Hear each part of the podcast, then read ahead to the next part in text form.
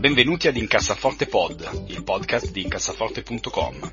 Carlo, Tommaso ed io cercheremo di aiutarvi ad avere una vita finanziariamente più serena ed equilibrata, evitando se possibile di spendere soldi in stupidaggini ed investendo i vostri risparmi in modo sensato. Incassaforte Pod, il podcast di diventare ricchi. Oh, un'ultima cosa, questo podcast ha solamente scopo informativo ed il contenuto non è da intendersi come sollecitazione all'acquisto o alla vendita dei prodotti finanziari discussi. Buon risparmio! Salve a tutti e bentornati ad una nuova puntata di Incassaforte Pod. Io sono Andrea Alfieri, con me c'è Tommaso De Benetti. Ciao a tutti. E uh, sempre Carlo, Carlo, Draghi a questo punto. Sì, sì, sì, no? fino alla o, o vogliamo che... continuiamo, continuiamo, così? Continuiamo, sì, sì, sì. Direi siamo eh, partiti alla grande spero... con la conferma di, di Gigino agli esteri, quindi, quindi siamo, siamo a cavallo. Spero in uno spin-off del Trono di Spade con Draghi, il drago dei draghi protagonista. Quindi. Ok, fantastico, fantastico. Eh, molto bene, Siamo, sono state settimane divertenti eh, in cui eh, Elon Musk continua a pompare eh, il mitico Dogecoin, eh, la, la, criptovaluta nostalgica della Repubblica Veneziana. E, mh, succedono cose meravigliose, potremmo essere forse in quella fase che si chiama blow off, quindi quel momento in cui c'è un'impennata un po' di tutto indiscriminata negli ultimi momenti di una bolla prima che questa bolla esploda. E, è tutto altissimo in questo momento e ho letto oggi su Bloomberg un bellissimo articolo sulla mania delle figurine dei giocatori da basket che possono arrivare a valere anche 50.000 eh, dollari. Saremo in un momento di esplosione di bolla? Saremo in un momento no, aspetta, di... Scusa, se, se, parliamo della stessa cosa, non sono delle figurine in senso tecnico, sono tipo delle GIF di cui però tu hai i diritti, no? Perché ne sentivo, ne parlavano anche su Animal uh, Spirit, ah, no, che sono appassionati ah, di basket. No, no, no, no, quella è una cazzata ancora più, più grande. No, quello di cui ti sto parlando sono le cose forse... Eh, se, non so se, hai, se tu eri appassionato di sport americani, probabilmente eh, negli anni 90 le avrei viste, sono delle specie di, proprio di figurine di cartone spesso che non si appiccicano, sono delle card. Eh, le card, le card americane, l'equivalente americano esatto. delle figurine.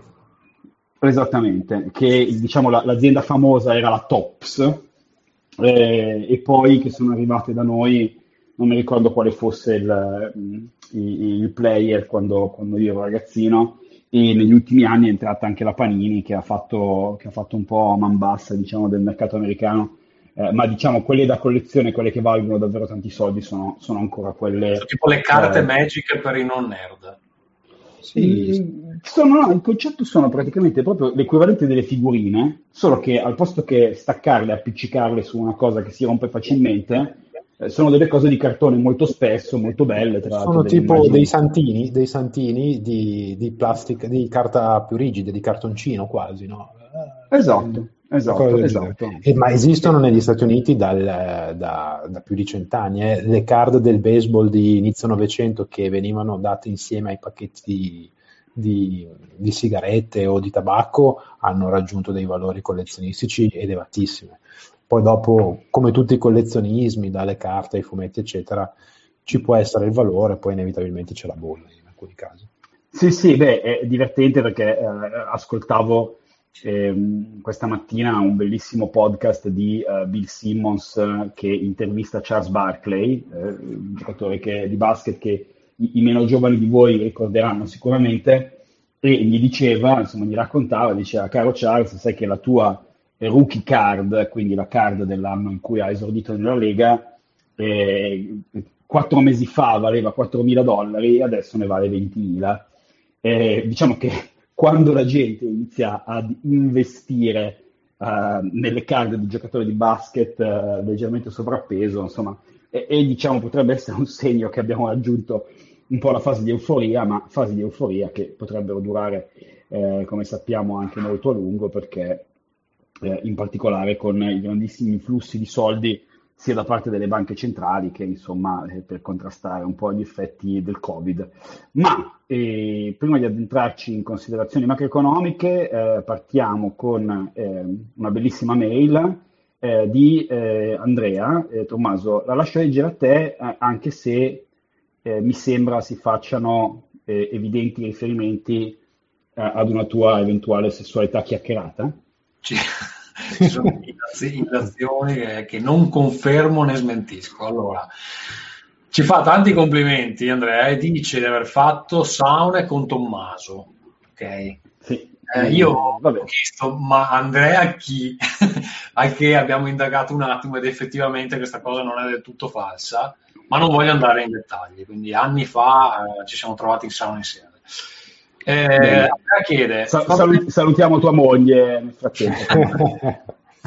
sauna è una cosa molto maschera. Eh, allora, cosa ne pensate degli ETF ARC Invest? Performance da uh, più 110% l'anno scorso, è tutto troppo bello per essere vero o la diversificazione propria degli ETF dà un qualche tipo di sicurezza? Tommaso, tu conosci no? qualche ETF allora, della... Allora, ARC, chiariamo subito, è un, eh, è un provider di, di ETF e questi ETF dell'ARC non sono ETF indice, sono ETF diciamo eh, settoriali, eh, esatto, settoriali eh, o con una strategia di investimento pensata dietro appunto da queste persone della, dell'arte. Tu Tommaso ne, ne conosci uno, giusto?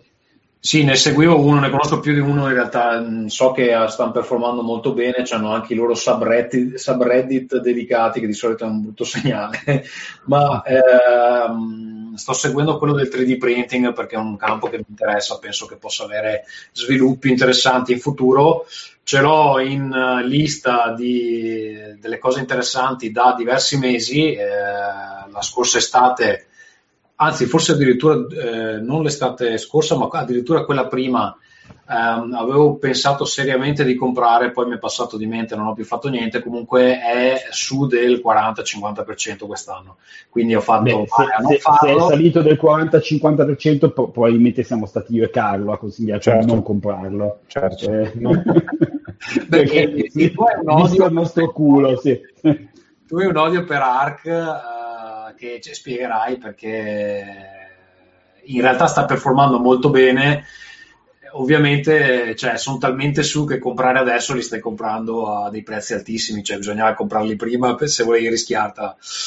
Eh, adesso non so quanto su possono andare ancora, però è tutto, è tutto da vedere. Andrea, perché tu odi? Ehm, No, non è che ho un odio particolare, semplicemente eh, appunto questa signora che è la fondatrice è una delle grandi psicopanti di, di, Elon Musk e visto che sembra essere una persona molto intelligente, eh, secondo me alcune cose che dice eh, le dice unicamente per questioni eh, self-interest. Lei eh, oggettivamente i suoi, il suo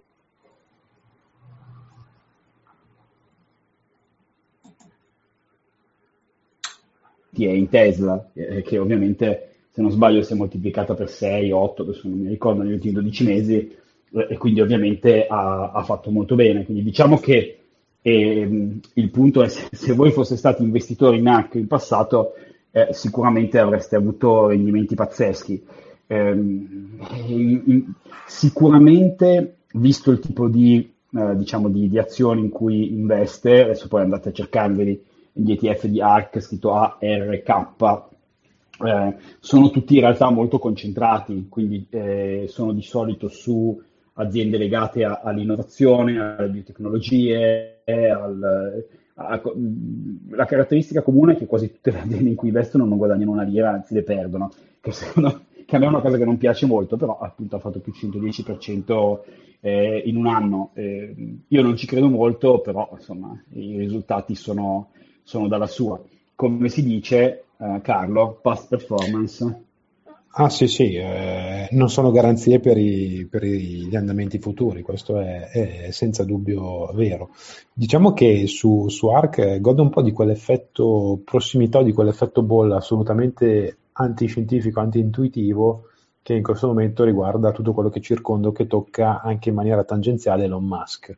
Eh, una, una, cosa interessante che si legge in questi giorni è che Apple, quando un anno e mezzo fa non ha voluto comprare Tesla, eh, dopo l'offerta di Musk, adesso sta prendendo due di picche un po' da tutti gli altri produttori di automotive, prima da Hyundai e poi da Nissan per eh, mettere in piedi questo progetto dell'Apple Care, che è un po' il, il segreto di Pulcinella di, di, di questa industria in questo momento. Sarebbe bello se, preso schiaffi da tutti, alla fine Apple tornasse da, da Tesla e la ricomprasse al doppio di quello che era la richiesta iniziale. Beh, l'ultima, volta che, scusa, l'ultima volta che Apple prendeva due di picche da tutti, però è tornata la grandissima, è diventata l'azienda più no, no, no, ma, no, no, in questo senso era, era, nell'ottica di Elon Musk, no? tornare ancora da Elon Musk e poi pagare la cosa il doppio di quello che gli era stato ah, fatto. Secondo me a quel punto cioè, fan loro dicono allora andatevene a fanculo tutti, cioè, ci, ci, inventiamo qualcosa come, come, hanno reinventato il Mac. Facciamo direttamente che... la macchina volante senza ruote e basta così insomma.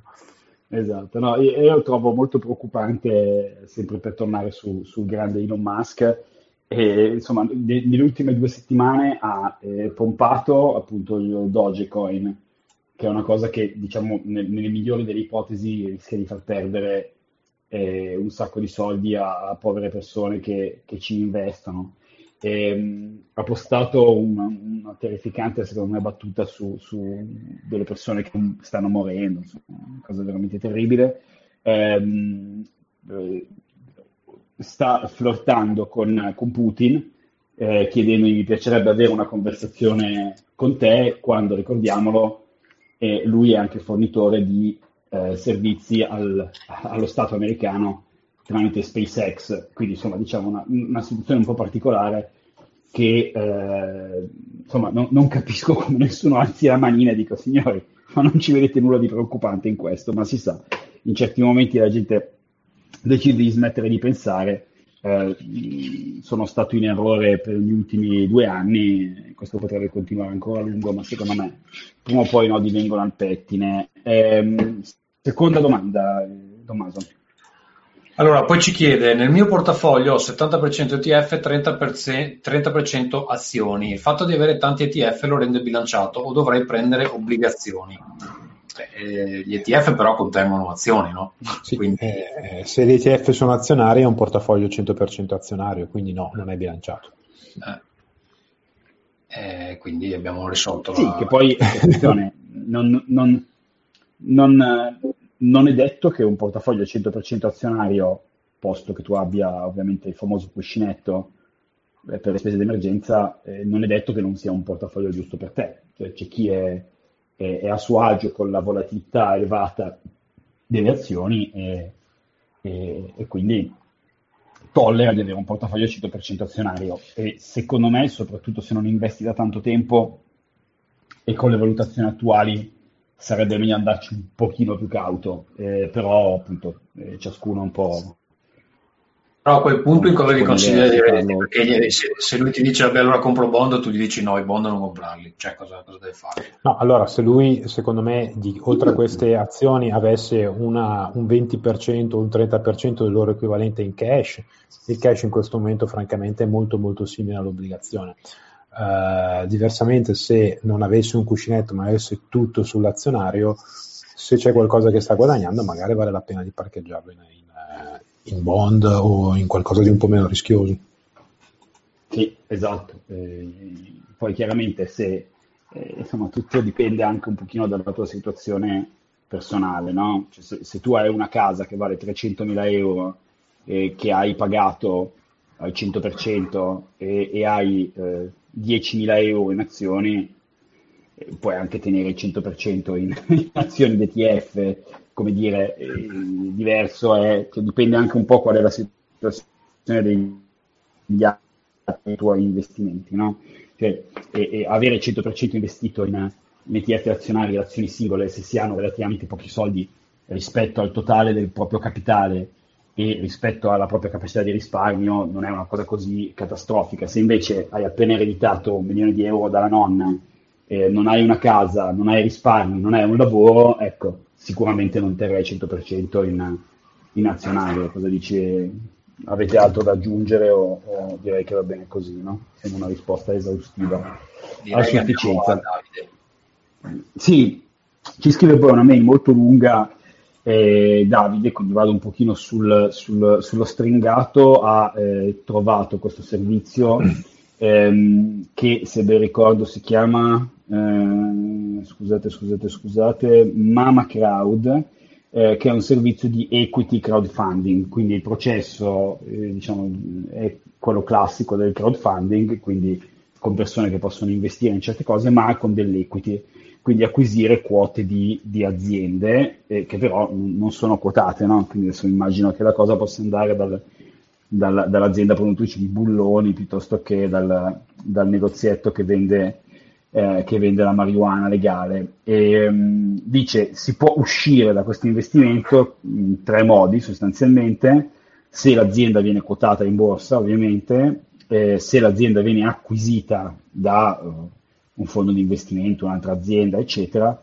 o vendendo le azioni della singola quota, eh, suppongo, a qualcun altro su una, una piattaforma di scambio, se immagino eh, sempre facente parte di questo sistema Mama Crowd.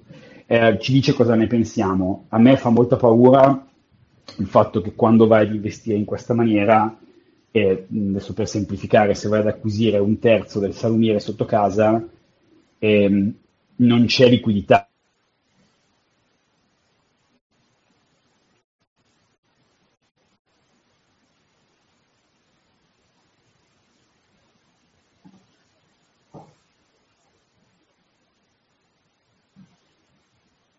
proprietaria di un pezzo di qualcosa che è molto poco liquido, appunto. Pensate eh, acquisire una quota di una palestra nel Casertano e se non si quota in borsa e se non c'è nessuno che la rileva, voi avete questa quota, volete liberarvene a chi la vendete, eh, c'è pochissima liquidità e rischiate o di non riuscire proprio a venderla o di doverla vendere a un terzo del suo valore.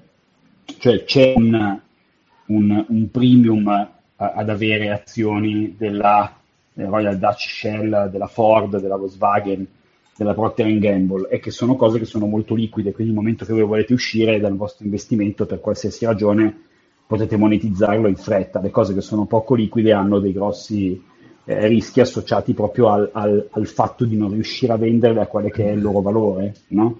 Eh, quando ci sono pochi compratori possono tra virgolette, dettare un pochino il prezzo e quindi dovreste poter essere costretti a, potreste dover essere costretti, scusate, a vendere molto molto sotto il valore. Io vedo principalmente questo come, come rischio. Ehm, abbiamo tre argomenti. Io ogni tanto ti perdo, eh, Andrea. Anch'io, so. anch'io Andrea. Non so se... rapidi in cui non, non, non... Ah, porca miseria, ok. Ehm, abbiamo tre argomenti simpatici, va meglio così? Ah, vedremo. Hai, hai staccato eh, sì, il, il, download del torrent di serie TV? no, sempre sto, sto, registrando in cucina. Eh, questa è un po' diciamo la, la, la, cosa triste che devo fare. Eh, ciascuno di noi ha segnalato un articolo, ci sono degli articoli simpatici. Tommaso ha, ne ha segnalato uno che mi ha fatto molto ridere, molto interessante Dopo ovviamente li linkeremo tutti. Eh, vuoi, vuoi, descrivere un po' questo articolo, Tommaso? Sì, allora è un articolo che mi hanno girato, si, si, chiama How to Lose Money e parla di vari metodi per perdere soldi velocemente. Allora, il primo riguarda le trade option, che però io non vi so spiegare bene, quindi non so se Carlo preferisce subentrare oppure le saltiamo perché potrei dirvi delle cazzate.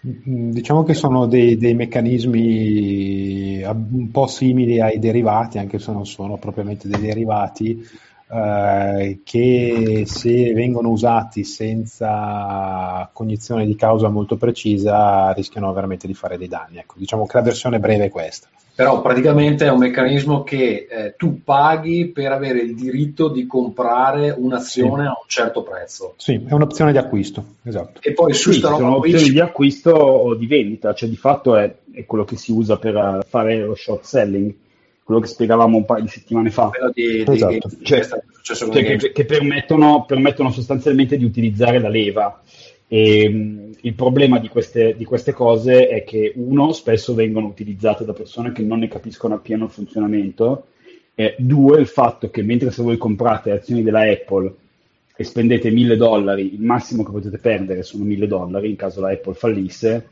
e lì se voi mettete 1000 dollari in una cosa sbagliata potete perderne 100.000 volendo. E, ehm, e questo piccolo questo piccolo particolare è il, è il, modo in cui di solito la gente poi ci, ci lascia le penne. Io personalmente non conosco nessuno che abbia iniziato ad investire in questo genere di cose che non abbia poi perso tutti i soldi che ha. Quindi insomma, fatelo a vostro rischio e pericolo. Ok, allora il secondo metodo invece è scrivere un libro. Eh, dice che il modo più consistente per perdere soldi è uh, scrivere un libro. Allora il blog è uh, di un sito che si chiama getreview.co. Uh, ehm, mi è arrivato, l'ho letto, sembra simpatico e quindi lo, lo sto girando. Allora, banalmente per che motivo?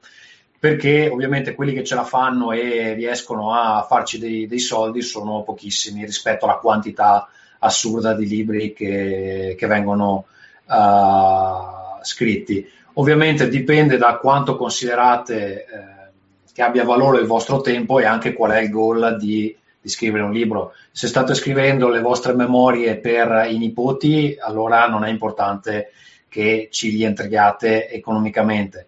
Se eh, non avete un lavoro e impiegate quattro anni della vostra vita a scrivere il romanzo che vi renderà ricchi e poi il romanzo non vende, avete buttato quattro anni della vostra vita fondamentalmente. Infatti anche fra i vari scrittori famosi, qui faccio una parentesi, moltissimi avevano un lavoro vero, fra, fra parentesi, che hanno mollato solo dopo svariati eh, libri di, di, di, successo. Invece il terzo punto è una cosa che, che, fatto, che, che faccio, che ho fatto anche io, ehm, insegnare corsi online. Eh, lo segna come il più utile eh, modo di perdere soldi, ehm, banalmente perché il... Ehm, non si mette mai in conto, ovviamente, quanto tempo ci vuole per mettere insieme un corso uh, fatto bene. Uh, per esempio, il corso di crowdfunding che ho io sono 40 lezioni di base, più adesso credo ce ne siano una decina di extra che ho aggiunto. Ehm, per registrare quelle lezioni, fare l'editing, uh, mettere le note e tutto, cioè sicuramente un'ora a lezione non mi basta, probabilmente è più sulle due o tre ore per lezione, no? uh, perché poi bisogna anche creare i, i contenuti, fare delle ricerche, eccetera. Quindi insomma eh, sono 150 ore della mia vita che eh, io ho prezzato a costo zero tecnicamente. Avevo tempo per farlo, l'ho fatto.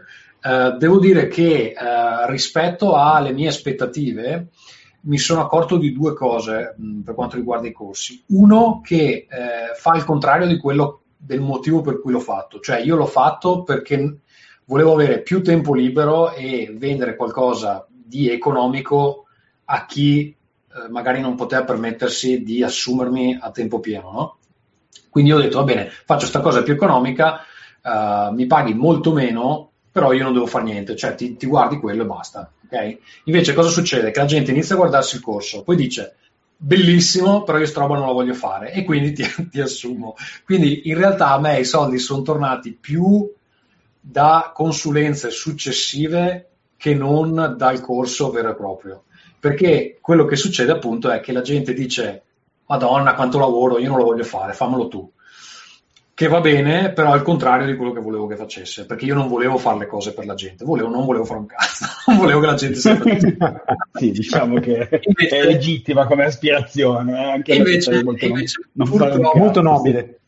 Purtroppo funziona che ti dicono guarda, fammelo tu che va bene, ma fino a un certo punto perché il fammelo tu non scala molto bene. Cioè, mentre io posso vendere 10.000 corsi e grattarmi la pancia sul divano, non posso fare 10.000 consulenze, anzi ne posso fare molto meno, anche perché poi diventa impegnativo e devi assicurarti che una volta che fai una consulenza che il cliente abbia il ritorno, quindi magari fai anche più lavoro di quello che prometti, no?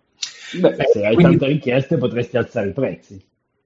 Sì, sì, ovviamente, ovviamente. Poi se gira bene, in realtà in qualche modo ti torna. Io al momento li tengo più appunto come sono quasi materiale di presentazione quando mi devo, mi devo vendere per altre cose.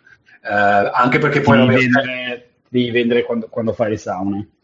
Esatto. esatto. Anche perché poi ho scelto una nicchia super mega specifica dove se hai 100 persone interessate, di, eh, cioè hai 100 persone interessate, quelle che vogliono pagare sono due, tipo.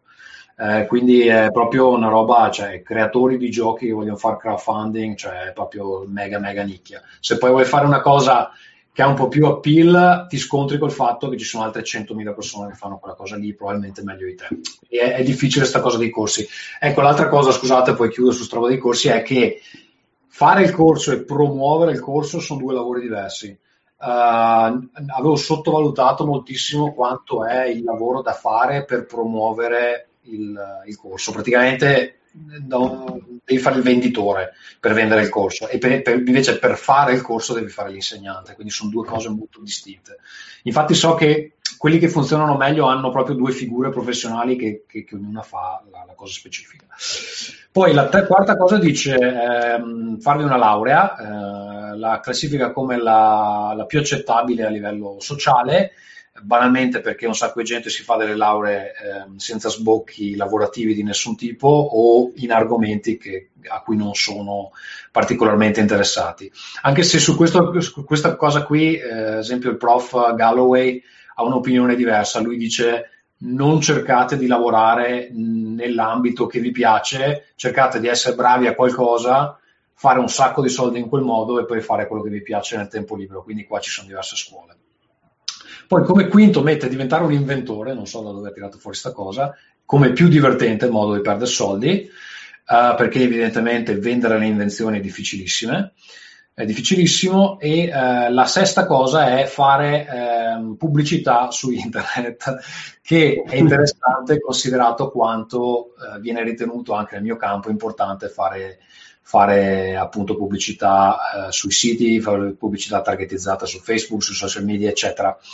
Um... Sì, poi, poi, in realtà, se vi ricordo, Tommaso nell'articolo dà anche in qualche modo per guadagnare soldi, giusto? Sì, sì, poi sotto c'è per guadagnare. Esatto. Ecco, no, perché... fare pubblicità su internet ci sono ricerche contrastanti. Ovviamente tutti quelli che si occupano di fare pubblicità su internet dicono no, ma non è vero. Se fai pubblicità vedi i risultati, eccetera, e hanno i dati per confermarlo, no?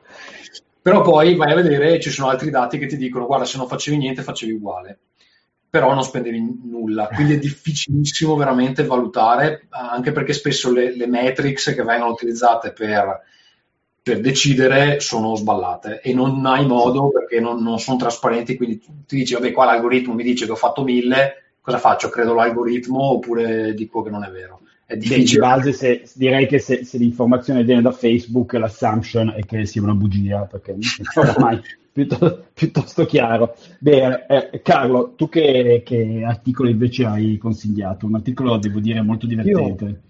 Anche questo. Sì, un articolo molto simpatico di, di una testata italiana che si occupa di tecnologia che eh, sostanzialmente titola che eh, con le criptovalute, eh, viste le valutazioni attuali, il mining, cioè il mettere, per chi non lo sapesse, mettere del, tecnicamente delle schede eh, video a fabbricare dal nulla il, la criptovaluta, Bitcoin piuttosto che Ethereum, eccetera, ad oggi porta un guadagno altissimo.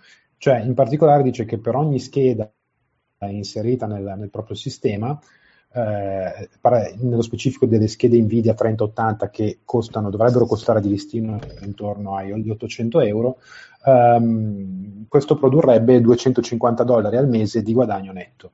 Allora, eh, se poi andate a leggere l'articolo, ci sono tutta una serie di assunzioni che, mm, entro le quali non entro nel, nel merito del dettaglio tecnico, no?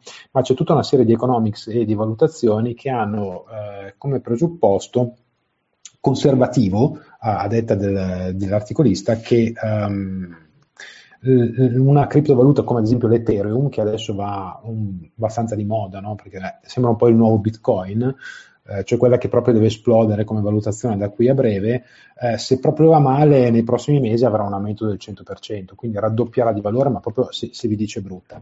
L'ETA potrebbe arrivare anche intorno al 500%. Eh, eh, e quindi partendo, mi sembra, mi sembra ragionevole, no?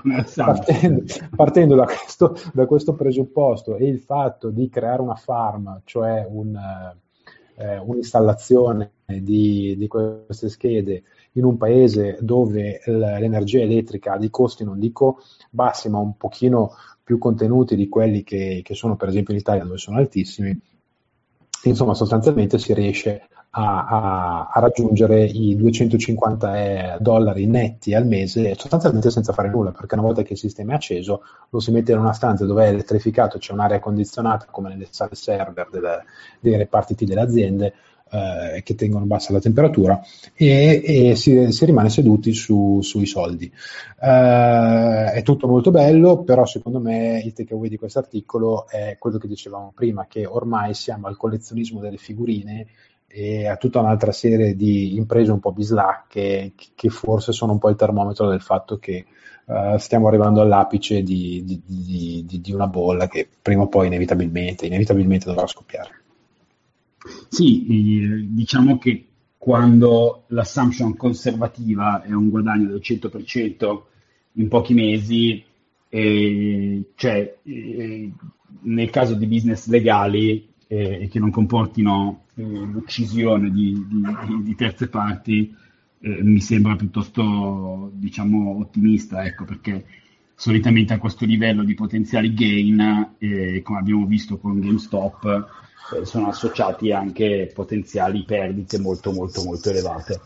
Um, Uh, mi sentite bene? Sì, sì, forse. sì, sì. No, ma diciamo che questa cosa del, del farmare e del guadagno passivo uh, in Italia è, è, accaduta qualche anno fa, è successa eh, per esempio con l'installazione degli impianti fotovoltaici. No? Eh, c'è chi ha riconvertito grosse superfici industriali o agricole dismesse al, al diciamo alla, alla, all'installazione di pannelli fotovoltaici. In quel momento, grazie anche agli incentivi statali e a tutta una serie insomma, di, di, di, situazioni favorevoli, chi è entrato al momento giusto e eh, è riuscito a rientrare grazie a questi contributi da spese molto molto ingenti, eh, si parla di, di centinaia di, di, migliaia di euro, se non milioni di euro, eh, oggi effettivamente eh, vive di rendita guardando, guardando, l'iPad e guardando quelle che sono le performance suo pannello. Uh, però lì, uh, se qualcuno venisse in mente di fare il paragone, tenete sempre presente che la domanda di energia elettrica è un qualcosa di al momento uh, un pochino più tangibile, un po' più reale rispetto alla, alla, alla possibilità di, di, di inserimento nella, nell'economia reale del Bitcoin e, e, che in quel caso c'era sempre l'aiuto dello Stato. Ecco. Sì, sì, esatto.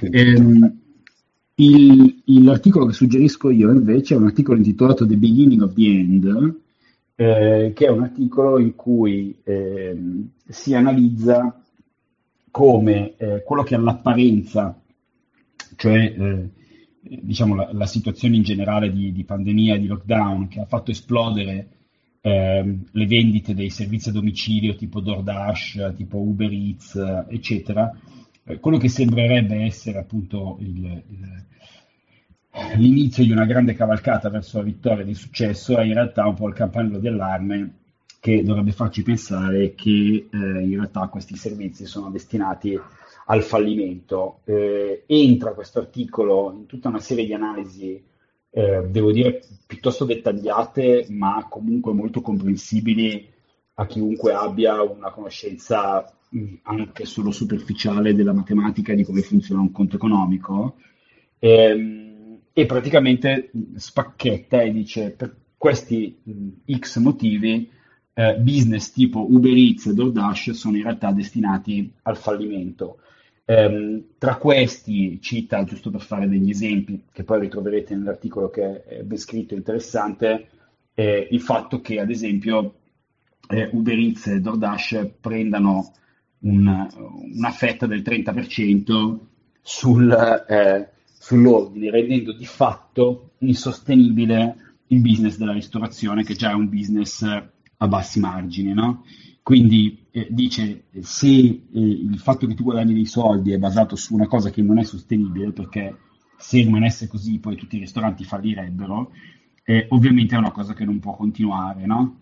Eh, piuttosto che il fatto che ehm, eh, proprio a causa di questi elevatissimi margini che richiedono questi operatori, sono già entrate nuove persone, eh, visto che il servizio è abbastanza sostituibile, eh, che offrono semplicemente la stessa cosa chiedendo fees minori e che quindi DoorDash e Uber Eats potrebbero essere costretti o ad abbassare le proprie fees o ad essere scalzati e disrupted a loro volta.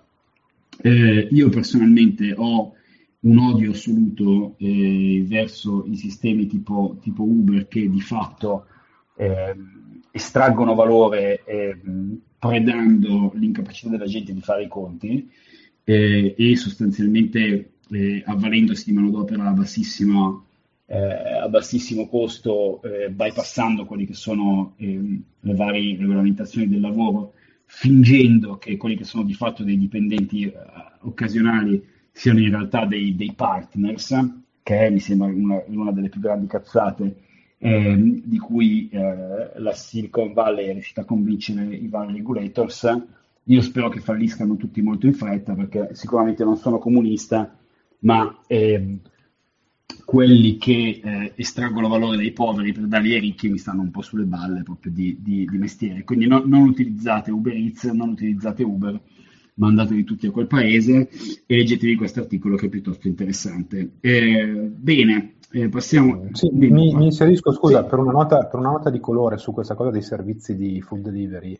Uh, perché recentemente, ovviamente non faccio nomi, parlavo con eh, una persona che ha lavorato per anni in una di, di queste aziende, quindi dalla startup che è di qualche anno fa fino, fino, ad adesso, e mi raccontava che tra i vari player ce ne sono alcuni, uh, diciamo, con un sistema etico interno di valori eh, diciamo tutto sommato eh, accettabile.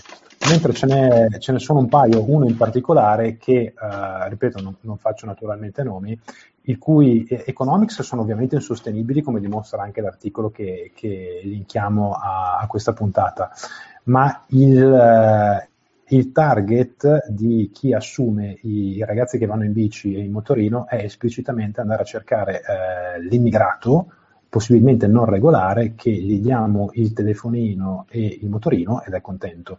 Quindi anch'io non voglio fare etica, non voglio fare politica, ben lungi da me, eh, però quando vi arriva Ziz che vi porta la pizza a, a, zero, come se voi andaste a comprarla in negozio praticamente allo stesso prezzo, oppure pagando una fee di 5 euro al mese o 10 o quello che è per avere ordini infiniti, eh, evidentemente c'è qualcuno che, che, ci sta, che, ci sta, guadagnando tanto eh, per fare poi il, il, bandito e scappare prima che il, la, la, baracca crolli e qualcun altro che ovviamente viene sfruttato già partendo da una condizione difficile e poi va a finire ancora peggio.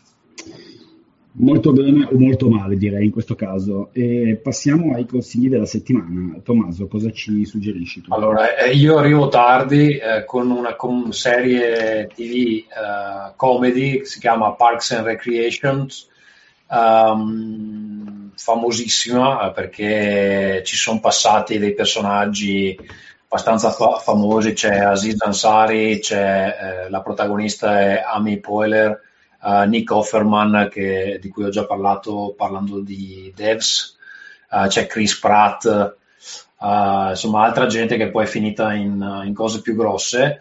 È una serie, la prima, la, ne ho viste due, la prima stagione eh, sono sei episodi, la seconda un po' più lunga, credo siano otto. Uh, e, e sono sette in totale, quindi non l'ho mai affrontata, ma mh, ha il vantaggio di avere questi episodi corti da 21 minuti e quindi in una sera te ne guardi tranquillamente due o tre. Um, è un periodo che ho voglia di vedere cose divertenti, allora la, la trama di, è impostata un po' come The Office, sia che abbiate visto uh, quello americano che quello inglese, sapete che ha questa specie di stile dove i personaggi sono intervistati da una crew invisibile e parlano in camera di quello che sta succedendo attorno a loro e ci sono dei momenti di grande imbarazzo. In questo caso, essendo una serie americana, c'è meno imbarazzo dell'Office inglese perché lì c'era Ricky Gervais che è proprio il maestro dell'imbarazzo uh, del cringe, uh, però eh, più o meno l'impostazione è ehm, quella lì. Qual è la trama? È, banalissima, c'è praticamente un buco uh, con delle fondamenta di un edificio che non è mai stato eretto, ci casca dentro uh, Chris Pratt, si spacca ambedue le gambe uh, e la sua fidanzata all'epoca, che è una, una, un'infermiera, va a lamentarsi all'ufficio di Parks and Recreations, che è tipo parchi e zone ricreative, perché sto buco lo devo riempire. E da lì parte tutta questa serie dove io non so se entro la fine de, de, de, delle sette stagioni riescono a costruire questo parco, però fin dove sono arrivato non riescono a combinare un cavolo, perché ovviamente essendo un'agenzia governativa è tutto stra difficile. È basato su quell'umorismo nonsense dove cioè, i personaggi dicono delle cose che è ovvio che, che, che, che non è un dialogo reale, però fa ridere. Eh, e niente, ve la consiglio, è su Netflix adesso, mh, eh, l'avevano tolta, per un... c'era, l'avevano tolta, adesso non l'ha rimessa, quindi se non l'avete mai vista è simpatica. Parks and Recreation, benissimo. Eh, Carlo, cosa ci suggerisci tu? Io vi consiglio uh, un film della Pixar, Soul, l'ultimo film che è uscito, doveva uscire al cinema, poi è andato direttamente su, su Disney Plus. Um, è un film un po' diverso dai primi film Pixar, cioè si inserisce nell'ultimo uh, l'ultimo filone um, un pochino più, più maturo. Eh, il tema è quello del, proprio della, a volte del senso della vita e, del, e, e, dei passaggi nella vita adulta di una persona, dell'inseguire i propri sogni, racconta la, la storia di un jazzista eh, un uomo di mezza età che eh, non è mai riuscito a sfondare veramente nel mondo della musica, quindi fa il professore a scuola, ma è un po' frustrato per questa cosa. E eh, vi spoiler veramente i, i, primi due minuti, eh, muore per un incidente, finisce in, in una, non in una specie di paradiso, ma quasi. E eh, da lì si innescano tutta una serie di, di dinamiche per cui diciamo, lui ha la possibilità ovviamente di tornare sulla Terra, ri, rivedere un po' quello che, che, era il suo passato, eccetera, eccetera, eccetera. La storia di per sé non è magari originalissima, eh, però si discosta un po' dai canoni dell'animazione classica americana, no? dal film Disney. Eh, non si ride tantissimo, eh, non, non è un film triste, eh. ad esempio Up, per rimanere in, in ambito dei film Pixar, eh, è un film forse più toccante sotto quel punto di vista. Eh, questo diventa, è un film di Peter Docter, e diventa quasi un... Um, una, assomiglia un po' ai film della Ghibli, dove in alcuni momenti succe- sembra che non succeda niente, uh, non ci sono delle fasi, degli atti netti nel film, non c'è un inizio, uh, uno svolgimento, una fine vera e propria Uh, però è un film interessante perché si presta a più livelli di lettura, naturalmente un adulto ci vedrà rispecchiate quelle che sono le, le, i suoi trascorsi, il suo presente, le sue aspettative.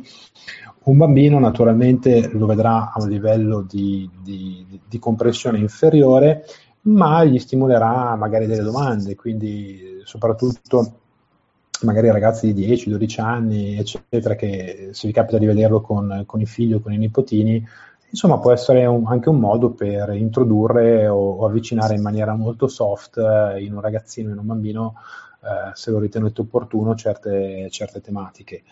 Eh, il, a livello dell'animazione e della qualità non si discute, sono assolutamente eccezionali.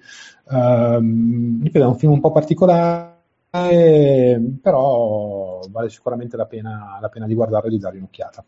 Quindi guardatelo. Poi è gratis se avete Disney. Beh, p- p- Pixar è, è veramente, è veramente una, una garanzia. Eh, io suggerisco invece l'ultimo episodio ad oggi eh, di Masters in Business, il podcast che ho già suggerito varie volte su, eh, su questo podcast, il podcast di uh, Barry Ritholtz, eh, che fa parte diciamo della, della galassia Bloomberg e l'ospite di questa settimana è un signore che si chiama Ben Inker, eh, che è eh, un pezzo grosso di eh, GMO, che sono i signori di Jeremy Grantham, di cui abbiamo già parlato anche eh, in passato, eh, parla della situazione attuale, delle valutazioni di borsa, di come loro vedono il futuro, di dove secondo loro eh, ci saranno buone performance, dove ci saranno cattive performance, bolle, non bolle, insomma se volete un'analisi di quello che è lo stato dei mercati ad oggi, ma fatta da persone serie non da noi, eh, ascoltatevi l'ultimo episodio di Masters in Business con Barry Ritholtz e l'ospite eh, Ben Inker. Molto bene ragazzi, direi a questo punto che possiamo andare, siamo andati piuttosto, piuttosto lunghi, ma bene così, avevamo delle cose divertenti di cui parlare. E, ehm, io sono Andrea Fieri e ringrazio moltissimo Tommaso De Benetti. A tutti. Eh, hai qualcosa da suggerirci, consigliarci, flaggare? Sì, ho da consigliare per chi ci sta ascoltando in audio il canale YouTube di Incassaforte bit.ly slash incassaforte-youtube dove trovate Fantastico. tutte le puntate in formato video che non cambia niente perché tanto le facce non le vedete, però se vi piace ascoltare da lì potete farlo. esatto. Ora, salutiamo Carlo Draghi. Ciao a tutti. E io sono Andrea Alfieri, vi ringrazio, ci sentiamo settimana prossima. Ciao, ciao, ciao. Ciao. Ciao.